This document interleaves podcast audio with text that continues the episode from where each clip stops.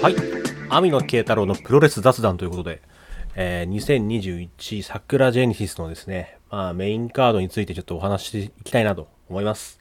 えっ、と、気になる点は3つですよね。エンパイアの X 誰か。えー、まあ、この1つ目の問題ね、まあ、いろんな憶測出てますよね。あのーやっぱりエルガン欲しいなみたいな人もいますし、まあ、いろんな人いますけど、まあ、僕個人的には、もう高木慎吾への飛脚、高木慎吾をもうボロクソに叩く人をどうしてもやっぱり必要だと思ってまして、まあ、つまりは修正のライバル BB ハルクですよ。あの人しかいないんじゃないかな。あのいやらしい感じ出してくる人がいると、やっぱ高木もっと映えるなと思ってて、やっぱちょっと期待したいなと思ってますよね。で、あとあの、セミファイナル、まあ、翔陽 VS 金丸エルデスペラード。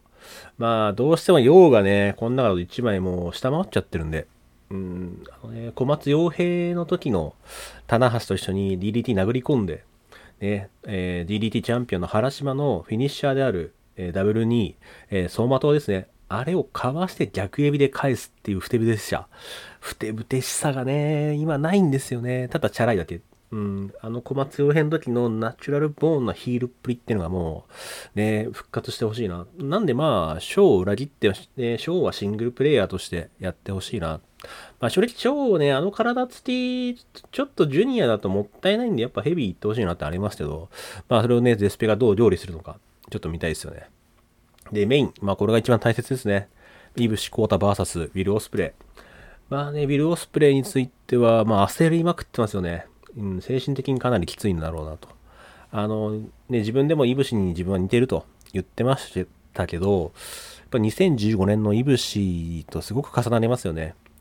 あの DDT と新日本、え同時所属して、えー疲弊していったイブシコータと、まあ、今のオスプレイ多分似てて、まあ僕が聞いた話だと、まあいろんなね、えー大変なことが今身の回りに起きているというふうに聞いております。あのなので今かなり、えっ、と、精神的に辛いんだろうなと。なのでまあ大技連発、えーリスク度外視っていう危ない試合してる。まあね、そこをね、大人になったイブシコータが全部受け止めて、それはまだまだ分かってないんだよと。まあ、棚橋さんがやってたように、えっ、と、プロレスの凄さを、まあ、伝えていくっていうのを、まあ、チャンピオンというか、エースとしてやってほしいなというのがありますよね。まあ、なんで、えー来週日曜日超楽しみですね。えー僕からは以上。